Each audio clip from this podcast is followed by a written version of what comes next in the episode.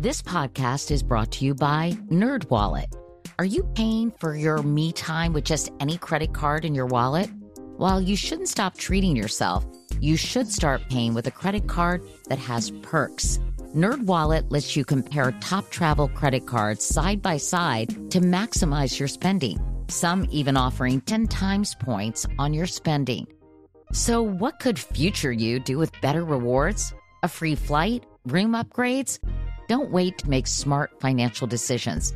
Compare and find smarter credit cards, savings accounts, and more today at nerdwallet.com. Reminder credit is subject to lender approval and terms apply. NerdWallet, finance smarter. I'm Katya Adler, host of The Global Story. Over the last 25 years, I've covered conflicts in the Middle East, political and economic crises in Europe, drug cartels in Mexico. Now I'm covering the stories behind the news all over the world in conversation with those who break it. Join me Monday to Friday to find out what's happening, why, and what it all means. Follow the global story from the BBC wherever you listen to podcasts. Hey guys, you know what this playground could use? A wine country, huh? A redwood forest would be cool. Ski slopes! Wait! Did we just invent California? Discover why California is the ultimate playground at visitcalifornia.com. Hi, Katie. Hi, Brian. I'm very excited about today's podcast because we're talking to a real brainiac. And I'm not talking about you, Brian. I'm talking about Neil deGrasse Tyson. And I'm excited to talk to him because I feel like there's a war on science, a war on fact based evidence going on in this country, and I want to understand why. This topic is probably more relevant than ever before because you have right now the president's budget going after the Environmental Protection Agency. You have the top regulators in the country denying that humans are contributing to climate change, or at least questioning it. You have a, a big movement in this country of people who are denying the things that scientists are telling us based on the research that they're doing. And Neil deGrasse Tyson wants to fight back against all of that and to do it through education and information. And he's a great person to do that, Brian. He breaks things down and makes them very accessible. In fact, he's been called a cross between Mr. Rogers and Carl Sagan. He makes science fun. And if you don't believe us, just listen to the way Neil begins his podcast. From the American Museum of Natural History in New York City and beaming out across all of space and time, this is Star Talk, where science and pop culture collide.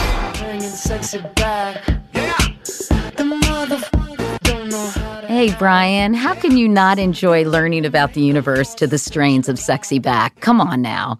Well, I think Sexy Back was actually written for me. It's a, it's a little known fact, but uh, it's true. Want to think about that. Meanwhile, did you notice how mellifluous Neil's voice is? I mean, he's got such a great speaking voice. We're not saying he doesn't have a face for television, but he also has a voice for audio. Absolutely. So we learned so much when we talked to Neil deGrasse Tyson, and uh, here he is.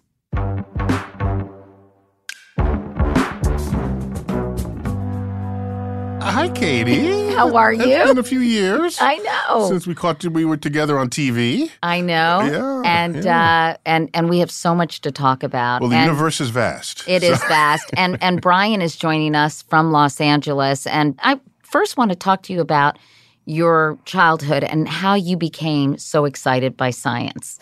You know what it is? I think as a kid, we're all excited about everything. I mean, just remember that. So, how did I keep my curiosity? Is really what what that Right. Or question what becomes. ignited it to to to delve into science in particular. Yeah, right. Because you can be curious about anything, obviously. So, so it was. You know, I grew up in New York City. Then my parents uh, fully understood the role and the value of the cultural institutions of the city, the museums, the zoo, and uh, my. When I was nine, we happened to go to the Hayden Planetarium.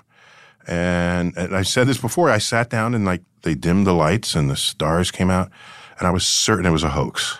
I was so because I grew up in the Bronx and I knew how many stars there were in the night sky. There's like a dozen stars. So this can't be right that there are these countless thousands of stars on the dome. Of course, later I would learn that that was closer to reality than anything I'd ever seen or experienced in the Bronx. But I can say without hesitation that that day I was starstruck. And, and I you never, never, left the Hayden Planetarium since then, right? yeah, I'm kind of still there, right? yeah, and then in adulthood, I would become director of the planetarium. That's right. That is such a cool story. It is. Honestly, it, I think it makes a better story in a small town you know, hometown kid goes away and comes back and does good. In New York, nobody cares. Oh, I don't think that's I tell true. that to New Yorkers. Okay, yeah. So I think else? that is. I I think it is uh, mm-hmm. really cool, and you know, I think the idea that you were filled almost immediately with this sense of wonder. I mean, I think you're so lucky, Neil, because I think many people don't have a calling that way. No, nothing really strikes them as something they are really passionate about. I here's something. Here's a bit of delusion for me. Ready? So when I was 11, uh, I said to myself, maybe I shouldn't study the universe because it's so amazing. Everyone clearly will want to study it. Everyone's no going to want to be an astrophysicist. that, was, that, was, a thought I actually actually went through my head because it would take a two years until age 11 where I would have the answer to that annoying question that adults always ask kids. You know, what do you want to be when you grow up? Age 11 onward, my answer was astrophysicist. And usually. Oh, God, that sounds so obnoxious. It was completely obnoxious. it was completely obnoxious. And in, in, the following way. I think I'd smack you. Just kidding, everyone. I don't In the most loving way, yeah. in a loving, I'd be lovingly smacked by Katie. But Katie, you're absolutely right. I did not know until I got to college how many people did not have a calling that were still trying to figure it out. And Find were, themselves. They, they, they, were thumbing through what to major in in the book. And so I would never thenceforth take it for granted. Well, it's interesting. As we were preparing for this show, uh, we learned that, you know, both your parents were intellectuals. Your mom was a gerontologist, which apparently has something to do with the study of aging. And your dad was a sociologist and worked for the city of New York. And so, did your parents encourage you to to get a PhD to travel this hard road to actually becoming uh, Dr. Tyson? So uh, let me uh, add some some nuances to uh, to what you've said. So my mother was a housewife while raising the three of us, and she only went to college after we were empty nest. So she married and started a family out of high school while my father went on for further education. Uh, and he, he, became a practicing sociologist in the sense that uh, he was hired into the city under Mayor Lindsay at the time. And this was in the 1960s, so the civil rights era was fully underway. And so there he was being deeply concerned about the plight of the human condition. And later on, my mother would turn her energies to the plight of the aging and here's their son, the astrophysicist. so that was a little weird. It was a little weird, but they never told me what to study.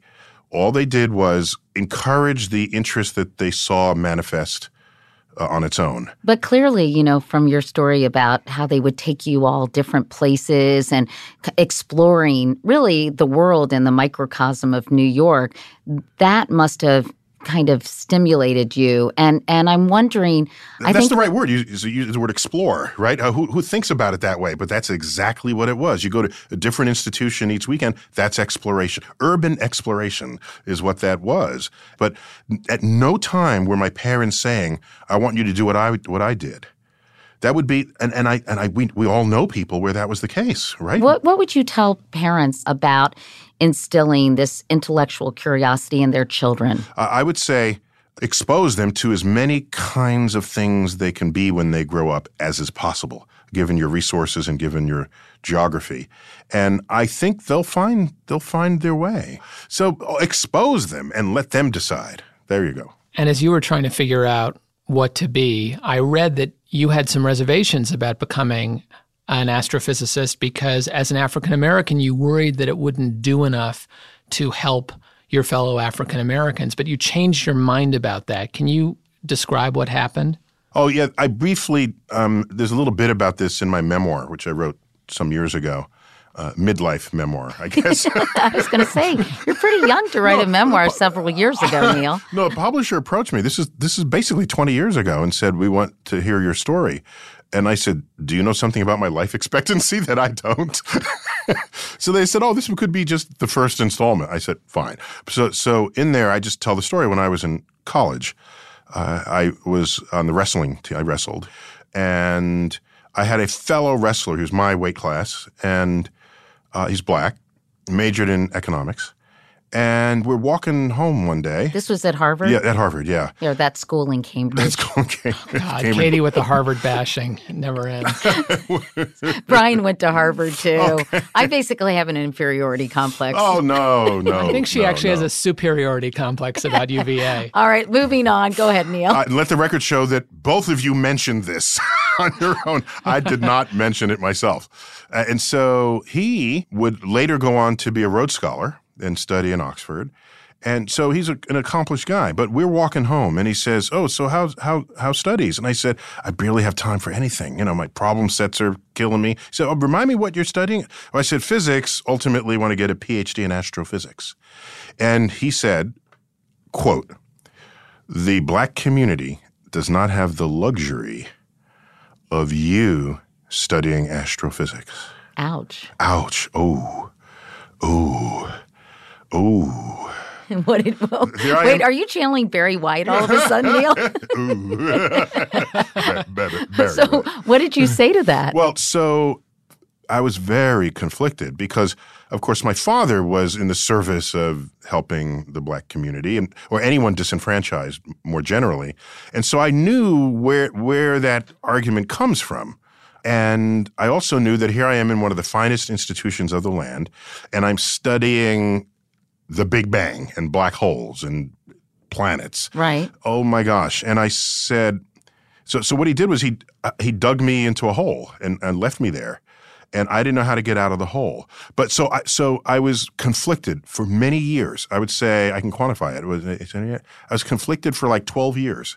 I still went on to get a PhD and studied astrophysics, but I was conflicted the whole time because of that one thing he said to me.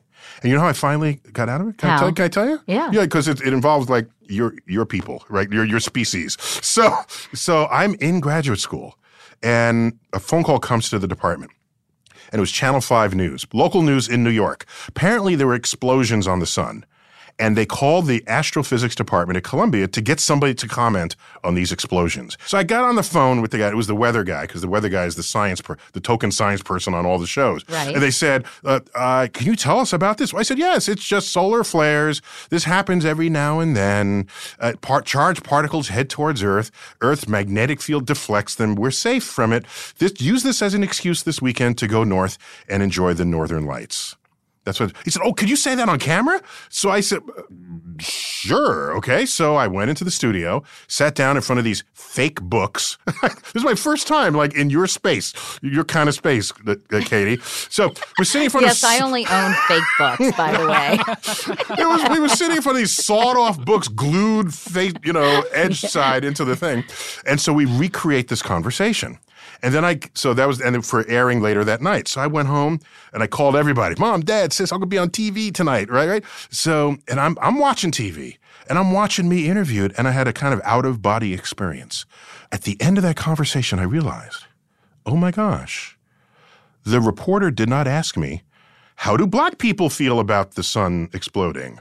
What do you, you know, what, what is, does, does the, do- does this radiation affect black skin differently from white skin? The, there was not a single mention of the color of my skin in that interview. And then I realized I had never seen an interview, ever, of a black person on TV that had nothing to do with being black. Not including athletes and and entertainers. What year oh, was this? This was 1990, no, no, 1989. Okay? And then I realized what I just did there may be the most potent force of the most potent equalizing force there is. You see an expert, and as a black person telling you whether Earth is going to survive. Earth is going to survive. So now you see an educated black person on TV no mention of their skin color. Now you see a homeless black person in the street, now you're going to think twice. You're going to say, oh my gosh, is this for lo- lack of opportunity? Have we done something wrong? Is there can, society? And no longer can you just stereotype an entire group of people who would just be your entertainers or your athletes. And I've realized at that point, this is the ticket out of this hole that I've been standing in for 13 years. It's not that the black community can't afford to have me study astrophysics. It's that the world cannot afford to have me not study astrophysics.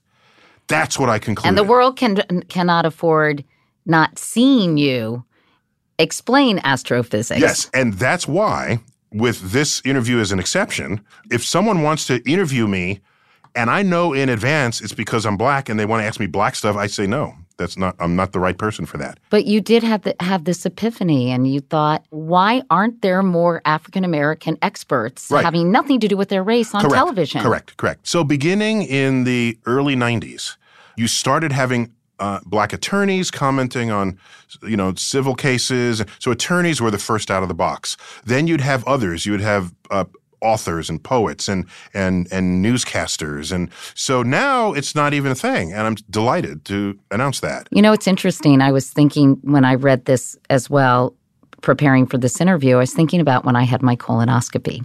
When I got my colonoscopy on television, I used a doctor who was highly recommended named Ken Ford because he was recommended by a friend of mine. And I didn't want my friend, who was also a gastroenterologist, to get that close to me, if you know what I'm saying. So I, a friend of mine came up to me, Neil, after that colonoscopy and said, Thank you so much for using an African American doctor to give you your colonoscopy.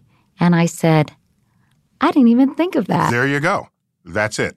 That's- but but it was so important it's so important to your point to continue to show really diversity of all kinds Exactly. in a number It's a of roles general, on tel- television. It's a general case. It's a general statement. It's the diversity of gender, of race, of nationality. If once you see that, it makes it harder for you to stereotype. We have a caller question which I think is actually perfect for this moment. Okay, so cool. let's listen. hmm Hi, Brian. Hi, Katie. I first want to thank Neil because a few years ago, he gave me the best advice for being a physicist applying to grad school, which was to double the amount of schools you're applying to. Because if you're dumb enough to go to grad school in any STEM field, I don't remember using the word dumb. someone's going to be dumb enough to take you. You just got to find them. My question for Neil is how did you go from being an academic researcher to becoming one of the leading scientific communicators today? Okay, great question. So, uh, so uh, my, this trajectory is not what you think. So, because I'm not entirely what I seem. If you told me rank what it is you would want to do today, probably engaging the public would not make the top 50. I would just stay home, or I'd write, or I'd go to, to the lab. That's what I really want to do in a day. But what has happened is I live in New York City. This is the news gathering headquarters of the country and possibly the world.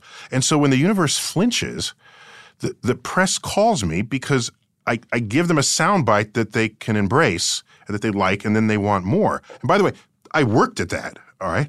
Uh, my, uh, if you give me a minute, I'll tell you my very first time on national news because the, the case with the, the, with the fake books, that was local news. But my first time on national news, I'll tell you We that- have real books on national news. oh, you got high budget. you got good budget for that. Has anyone cracked any of them? No, but they, they make a more authentic looking background. they make a beautiful wallpaper, like 3D wallpaper. So here's what happened. 1995, I'm freshly hired at the Hayden Planetarium. I'm interim director, actually, okay? And the first exoplanet is discovered, a planet orbiting another star. Banner headlines. The call comes into the planetarium. They said, Can we interview the director? They don't know me from anything, but I'm the director. All right. So they said, Fine, we'll set you up with Tyson. Well, who's Tyson? Well, fine. He's the interim director. So this is Tom Brokaw's uh, NBC Nightly News. Okay. Now they, they just send up an action cam to get to get this interview. An action I, cam. whatever it was called back then. Did they send Whatever it it on was the called action back then. chopper? no, it was Action News, Yeah, but I don't think uh, NBC uh, Nightly News would send an Action No, cam. no, no. But so whatever, That go was ahead. the local news had the action cam. of You're course. absolutely right.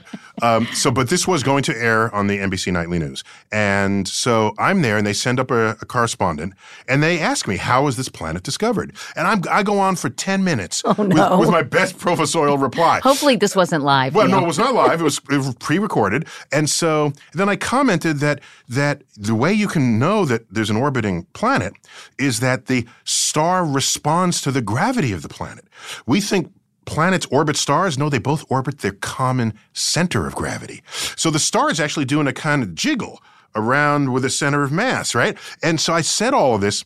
The only thing that ended up in the evening news that night was me jiggling my hips, imitating, imitating the host star, and all the rest of that got sound bitten. And I said, "Oh, now I understand." They didn't come to hear me give a professorial reply. They want something they can use in their mode, even though they're in my house. All right, in my uh, in, in my planetarium. So I went home and I practiced sound bites because I don't want them soundbiting me. I'm going to hand you a soundbite. That way, you don't have to cut it. Give me any word in the entire universe, object, idea, thing. Just right now, do it. Oh, gee, Brian, you want to do that? Sure, Just yeah. Single word. Pluto. Pluto. Get over it. Earth's moon is five times the mass of Pluto, and many Pluto lovers don't know that. And when you tell it to them, only then do they begin to understand the controversy that surrounded it. So, yes, Pluto got demoted. Get over it. That's the soundbite I would give you if you ding, came to ding, me ding, ding, with Pluto. ding. So, so I worked at that. So my only point of this is to say, from that moment onward, I said, if I'm going to serve the press, serve television, I want to give them what they want and what they need. So, so a soundbite is like two or three sentences that are informative, tasty, and maybe make you smile and make you smile so that you might want to tell someone else. So that's what I started working on, and they kept coming back. But also accessible. If I were interviewing you, Mm-hmm. Neil, I would say this explanation has to be for the non scientists in the audience who need to understand in very simple and accessible terms complicated concepts. And you became an expert at that. You know, Tom Friedman explains complicated concepts, and he said, to explain something simply, you have to understand it deeply. Yes, that is definitely the case. You have to you have to know 20 ways to come at that idea so that you can find the the key to the mind of the person you're communicating with in that moment. So what I what happened to me is when I started giving sound bites, the press couldn't get enough of it. And so I became more and more and better and better known simply from showing up on the news, commenting on the universe. To this day, people say, Who's your agent? I see you in all the talk shows and all the news. And I say, My I don't have an agent.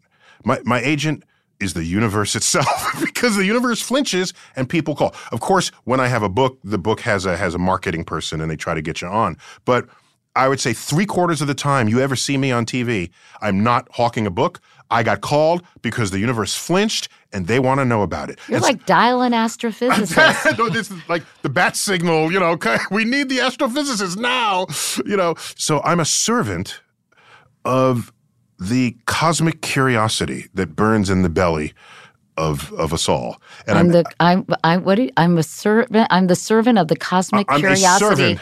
A servant of the cosmic curiosity that, that, that burns, burns in, in the the belly belly. of us all. God, how, where do you come up with this?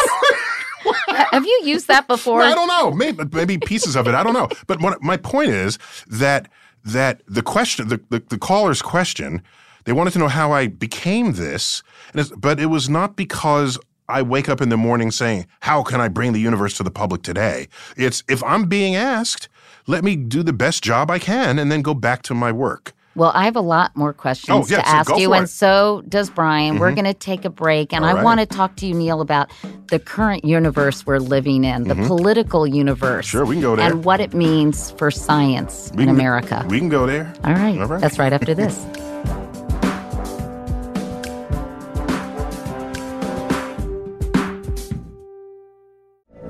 From BBC Radio 4, Britain's biggest paranormal podcast is going on a road trip.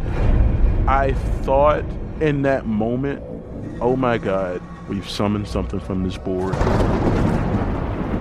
This is Uncanny USA. He says, Somebody's in the house. And I screamed. Listen to Uncanny USA wherever you get your BBC podcasts, if you dare.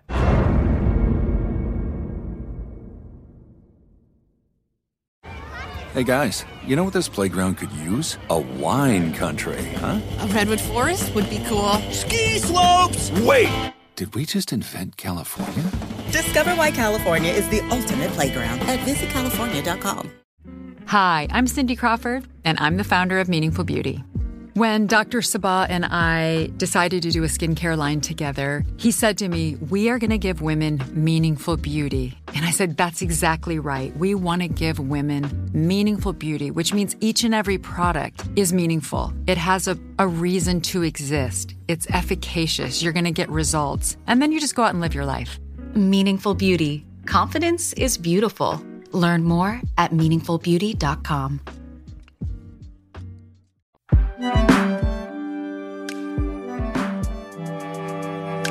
We're back with Neil deGrasse Tyson, America's personal astrophysicist, as you say on your TV show and your podcast. And we want to ask you about President Trump and the political universe in which we're living. Now, you've been very outspoken about the administration's budget cuts. You tweeted the fastest way to make America weak again is to cut science funds. Can you describe the consequences of some of the policies that Trump is proposing, particularly with respect to science? Yeah, by the way, uh, so thanks for noticing that. My tweets, I try to keep them general enough so that they would apply in any administration. In fact, I don't think I even mentioned Trump once in any of the tweets. Well, make I America did, weak I, again. That's pretty. that's pretty clear which president you're talking about. Subtle, Neil. I'm Very sorry. subtle. I'm just because at the end of the day, it's not actually about Trump. It just isn't. It's about what kind of country the electorate wants. I, I'm not into politician bashing. You just won't see me shouting down duly elected officials. They're elected because there's an electorate that elected them. I look at it as here's the president, here's President Trump. 60 million people voted for him. He is doing basically exactly what he said he was going to do, or exactly what we all figured he would do. So people are surprised by this. I'm not surprised at all. So here's the challenge the challenge is what about the 60 million people that voted for him? I'm an educator. I, it's my duty to ed, that's to educate. That's uh, I wrote I wrote an op-ed uh, several months ago titled "What Science Is and How and Why It Works," and in it I share with people that science is is an exploration. It's not a matter of here's a fact now regurgitate that later. It's here's here is data. What does the data mean? How does data turn into knowledge? How does knowledge turn into wisdom? And insight. How do you judge whether something is true or not? And the methods and tools of science, when applied sensibly, they're designed to empower you to know when something is true, when you otherwise think it's not, and when something is not true when you otherwise think it is. That it's an inoculation against charlatans of the world who would exploit your ignorance of the laws of nature for their gain or or maybe they don't know themselves but they've risen to power and just simply don't know. So this anti-science, anti-intellectualism that seems to be pervasive not only in this country but in other countries Yeah. as well. Some other Australia it's, it's, as well. It's it's the result of a lack of education. a, a uh, lack of a kind of education that that enables you to confront information skeptically.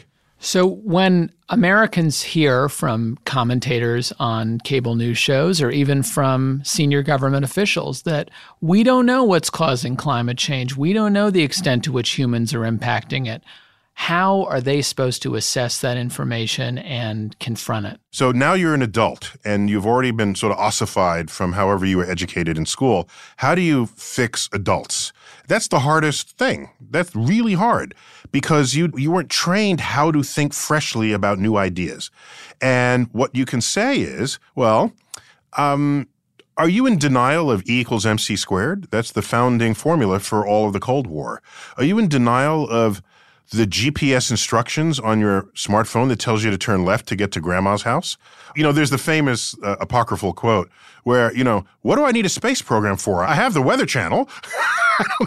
when of course every image we have of hurricanes is from a satellite okay unless there's a plane that flew over it but that's you don't you don't get the best images from that so you get people who don't fully know and, and, understand and appreciate the magnitude of the impact of science on their lives. But that seems to be translating into antipathy towards science yes. and towards intellectuals. Yes, it's it's a it's a complacency with the science that has made their lives so comfortable and so healthy. So is it a complacency or is it an ideology that leads them to that conclusion because it's the only conclusion that validates their politics? So if yeah. you're against government intervention in the economy and confronting climate change requires government intervention in the economy, you can't be for confronting climate change. Right, right. So yeah, that's the ossification of of your mind. So so people need to realize and I've said I've said this many times that when a, when a new truth emerges through scientific research, it is true whether or not you believe in it. And so the the sooner you come to realize that, the sooner you will recognize what a scientific truth is, and then you, you should have the politics conversation on the about those truths. Okay, so in other words, rather than deny that humans are warming the earth, you recognize that humans are warming the earth because that's what the science shows. Now go in the back room and duke it out with your opponents across the aisle. Do you have carbon tax? Do you what subsidize? to do about it? well, yeah, words. yeah, exactly. The politics but should you don't be. have to explore that if you just say it's not happening, right? so I, what I w- thought of doing was taking everyone who denies the, the, the, the climate change and put them on a low-lying island. So and have them ask them, will you buy real estate on coastal communities? Uh, and just see if they'll put their money where their mouth is. Do you know who is fully aware of this and who is listening to scientists? The military and insurance companies. Because and urban planners and urban planners. so it's I th- it's embarrassing that in this, the 21st century United States of America, a country that went to the moon in a decade that was itself rather turbulent. We had a hot war, a cold war, the civil rights movement, campus unrest, but at no time were people saying, I don't, uh, that science, that's not for me. Nobody said it back then. We were celebrating what science could do for us. What do you think this will do to our standing in the world? How can we invest? How can we start training this next generation of scientists? Because we can't keep going the way we're going. So I have some glimmer of hope. Here's the reality. Historically, throughout the entire 20th century, immigrants came to the United States from many countries who had an interest in science. In fact, a third of all the science Nobel Prizes that went to Americans went to first generation immigrants. A third. A third. Okay. So I don't mind if American born citizens are not going into science.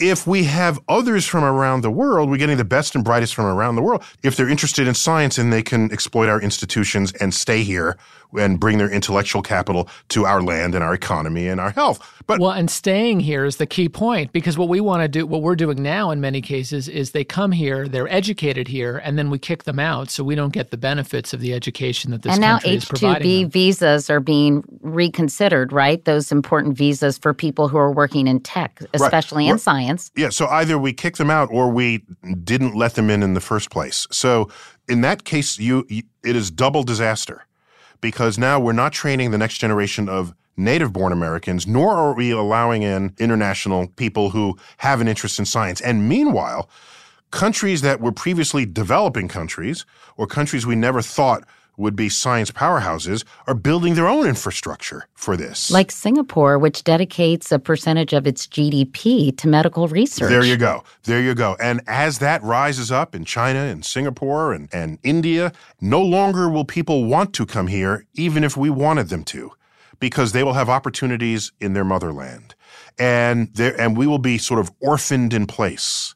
And we, we will And our stature will decrease. that, that was my very next sentence. We will fade from significance on the world stage. It's not a cliff that you fall over, which which maybe would be better if it were, because then you get injured at the bottom and pick yourself up and fix it. It's this slow glide. And in fact, I think it's already happening because as I mentioned, I spent uh, last night talking to a lot of the preeminent cancer researchers in Mm-hmm. the country, and one said that when she was at the Royal Swedish Academy of Sciences, they said, you know, somebody said to her, we used to look up to the United States as the pinnacle of scientific exploration, scientific investigation. And now Justifiably. we don't feel that way. Yeah, yeah, and that's the beginning of the end of America's greatness. And so, so I've made this point many times eh, with Trump as president. I said, you cannot make America great again until you make America smart again.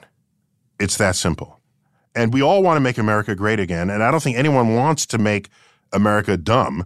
So let's try to make America smart again because it's that investment in who and what we are, in our creativity and in our innovations that enables the greatness that we all remembered. especially when you think of the future. You were talking about that earlier about science being the key to our future. Brian and I both talked about uh, this study we read recently that said uh, almost four in 10 American jobs could be reassigned to automated bots by the early 2030s, according to a new I, I report. have no doubt. I have no doubt. So if you know if we're going to adjust to this new economy, if we're going to thrive in this new economy, we have to teach science. Yes. Well, and, and it used to it used to feel like scientific and technological progress was our friend, that it was helping us to experience better products and services.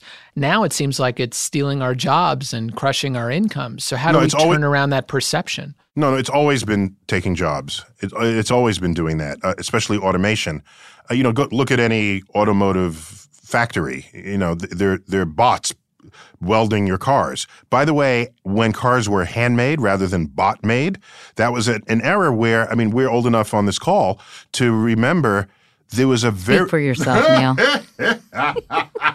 there was a very real chance in the morning that your car would not start for some mysterious reason. Uh, my son, who was at the time 14, we're watching a movie and there's a chase scene and the person runs to the car, gets in the car, and tries to start the car. Mm-hmm, mm-hmm, and he mm-hmm. says, he said, why isn't the car starting? he had never seen this as a thing in his entire life. The car just always started. His only thought was, is it out of gas? I said, no, no, no. There's a chance cars didn't used to start. Give it a chance. He'll get it started eventually, you know? Unless he floods it. Unless he floods it, but then I have to explain what that is, right? And so my point is that you want to be prepared for the future. And there's a limit to how many jobs bots can take. You know why? Because if robots take all of our jobs, then none of us will have any money to buy the products that the robots make. so it's a self limiting issue. But Uh, Neil, what do you say to people who are very concerned about this, who work maybe even in advanced manufacturing or accounting or architects, whose jobs weren't vulnerable to technological disruption before, but now they seem to be? That's why it's always important to stay on the leading edge of innovation.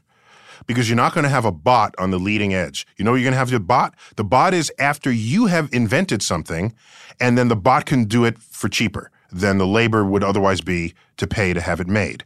You move jobs forward with that innovation frontier. If you stagnate, then you'll spend your entire life whining whining that the rest of the world is taking your jobs. And why they take this is not fair. Then you got to put on a tariff, and then uh, it becomes a whole political thing.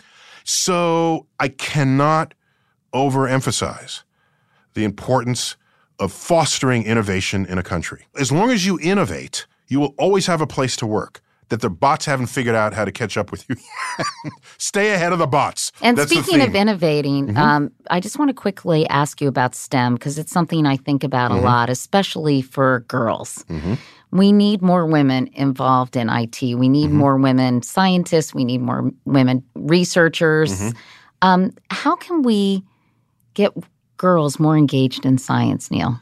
Yeah, I, I don't have the silver bullet here, and it's not just girls; it's underrepresented groups in general. Right? True. What, what is going on? African Americans, for example. Uh, so I don't have a silver bullet. I don't interact with the public differently if the audience is female, male, or ethnically. Uh, I, I'm I try to bring the same messaging anytime I'm exposed in the public. So I, I don't have an answer here, and I'm still thinking about it. What what might be interesting, innovative ways educationally um, to to stimulate a broader baseline of interest. Meanwhile, we've seemed to have a run on ignorance lately with four NBA stars since February publicly saying that the earth is flat. You got into a Twitter feud with a rapper who believes that as well. How do you explain this regression that seems to be happening around scientific knowledge? You know, there is Shaq, you know, Shaq saying, well, I don't see how, I'm paraphrasing, how could the Chinese people be upside down? They'd fall off. So Earth must be flat. So th- someone re- played that quote back to me on a radio station, and I was trying to think, well, how am I going to respond to this? So I said, we live in a free country. You ought to be able to think whatever you want. You want to think the world is flat? Go right ahead. Just try to make sure you never become head of NASA. well, we will find jobs for you where you can think the world is flat and they'll still pay you for what you're doing. So in a free country, I don't beat people over the head to say whatever they want. But if you rise to positions of power and influence and influence and you do not understand what science is and how and why it works, that's just the beginning of the end of an informed democracy. And that's what we should fear. Let me ask you about space exploration. Mm-hmm. Um, last week, Elon Musk's company, SpaceX, reused a rocket to launch a satellite into space. Mm-hmm. Um, what do you think about the future of space exploration? Because it was interesting to me that NASA's budget, compared to a lot of other places, wasn't cut nearly as much. Right. It was, it was cut just by a tiny little bit. That's correct. And so that's a little bit of a of a of a wolf in sheep's clothing there, because uh, from uh, from statements that I've seen uh, and heard, a, a tandem goal is yes, NASA keep exploring the universe. Meanwhile, we'll remove all obligation we have previously given you to study Earth. So there's been talk about removing Earth research from the portfolio of NASA, and that and and that would that's that's that's a recipe for disaster because the Earth is a planet, and you want to study planets in context. We have a planet to our left that has a runaway greenhouse effect, Venus. It's 900 degrees Fahrenheit. We have a planet to our right, Mars, that once had running liquid water coursing over its surface, bone dry today. Something bad happened on each of those planets, and one is to our left and one is to our right. And the context of this study is what gives you insights into well, what knobs are we turning I don't want to look like Venus and I don't want to look like Mars. Is there insights I can get to how I should then treat my own planet? Why do you think people wouldn't want to learn those insights? Oh, because it would give you further information about how much human uh, intervention in the environment is warming the, the planet.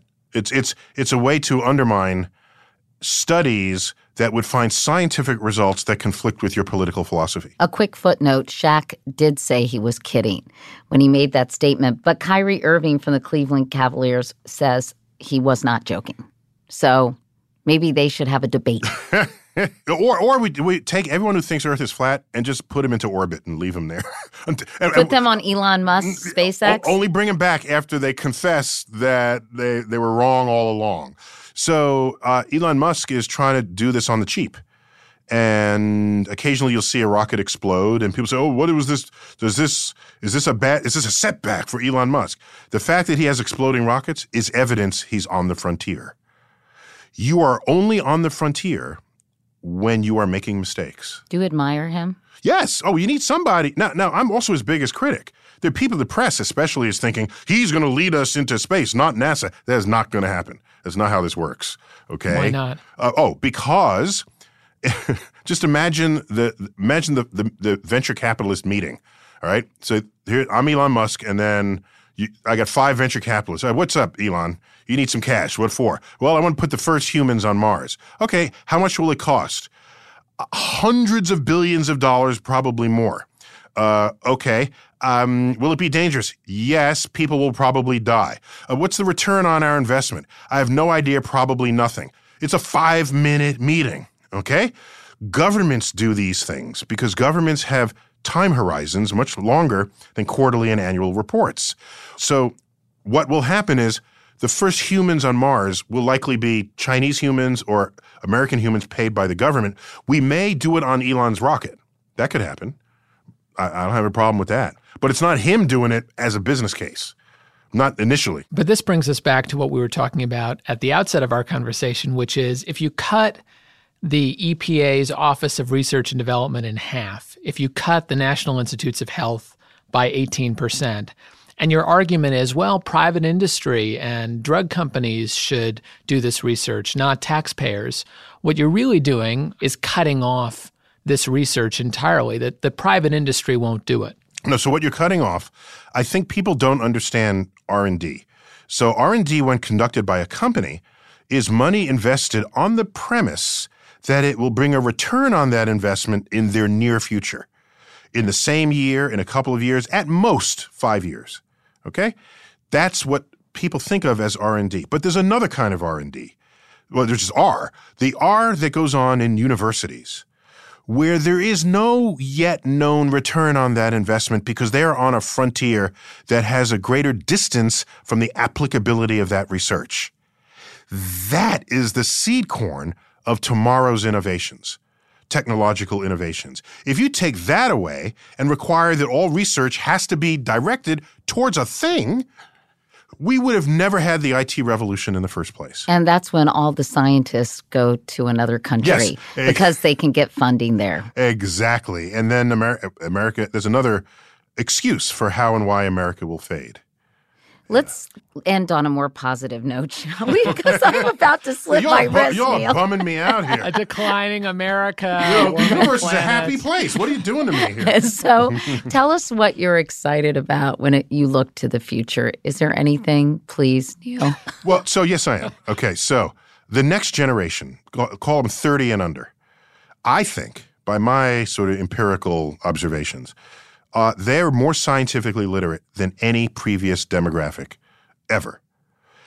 They grew up with the smartphone.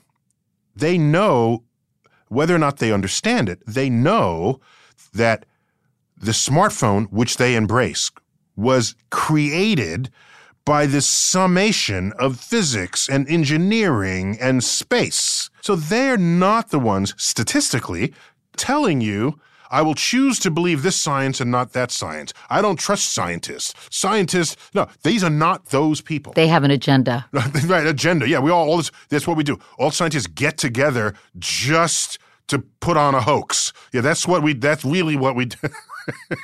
so that next generation is is embracing films like The Martian, films like like The Imitation Game, films like The Theory of Everything, biopics about scientists and first-run dramas that feature science as a character unto itself. There's Matt Damon's character trying to not die by the invocation of his formidable knowledge of STEM fields. Okay, so let's do the math. I have enough food to last for 50 days.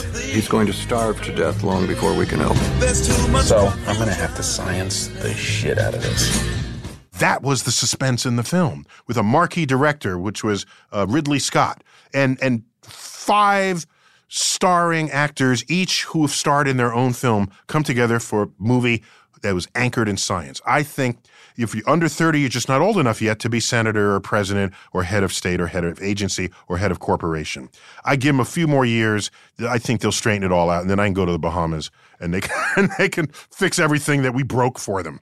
I understand you have a new book coming out, by Yeah, the way. I do. I do. I'm very What's it excited about? it. So it comes out in just a couple of weeks, the beginning of May, and it's titled Astrophysics for People in a Hurry. And so it is a it is my intent. It's a short book. Uh, it's an adorable little book. My intent is to take all this fragments of astrophysics headlines that have come your way. Exoplanets, Big Bang, black holes, SpaceX. Space, all of these fragments of headlines that are sort of dangling there in front of you. And this book brings it together, enabling you to consummate your relationship with the cosmos.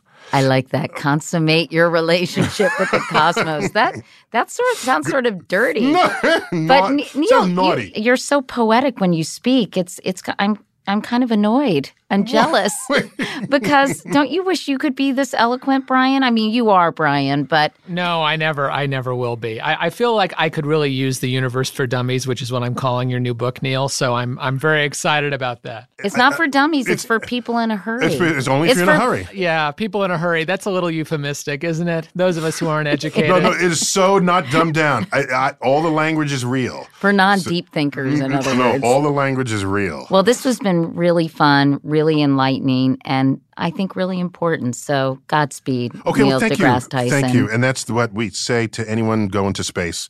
Uh, Godspeed, and I, I, I take that very warmly and dearly from you. As always, we want to thank our fantastic producer, Gianna Palmer, for putting together the show, to Ryan Connor and Eric Krupke for engineering. As in, Officer Krupke, you've done it again. And then the end of the song, I like, gee, Officer Krupke, Krupp you. and to Jared O'Connell for mixing the show. And sadly, there's no song about it, Jared. Thanks also to our social I'll come media. up with something. yeah, maybe. Thanks also to our social media maven, Allison Bresnick, and to Emily Bina for her part in producing the show. We also want to thank Nora Ritchie for additional editorial assistance. Mark Phillips, thank you so much for our theme music. Katie Couric, Mitch Semmel, and I are the executive producers of this show. We love hearing from you. We truly do. So don't forget to call us with questions for Ina Garten. I love Ina Garten, and my daughters are absolutely obsessed with her. You can call us at 929 224 4637, or you can email us at comments at couricpodcast.com, or you can find me on social media. I'm Katie Couric on Twitter and Instagram, katie.couric on Snapchat. Brian is Goldsmith B on Twitter. And if you haven't already, please subscribe to our show so you get every episode right when it drops, hot off the presses. God, how old do I sound? And we'd love if you'd rate and review us on iTunes.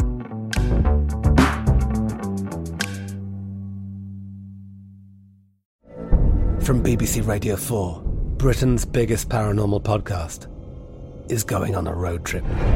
I thought in that moment, oh my God, we've summoned something from this board. This is Uncanny USA. He says, Somebody's in the house. And I screamed. Listen to Uncanny USA wherever you get your BBC podcasts, if you dare.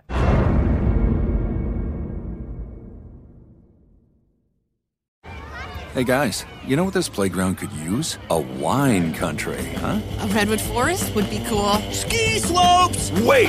Did we just invent California? Discover why California is the ultimate playground at visitcalifornia.com. The wait is almost over. Get ready for the 2024 NFL season as the full schedule is announced. Every rivalry, every rematch, every rookie debut, every game revealed.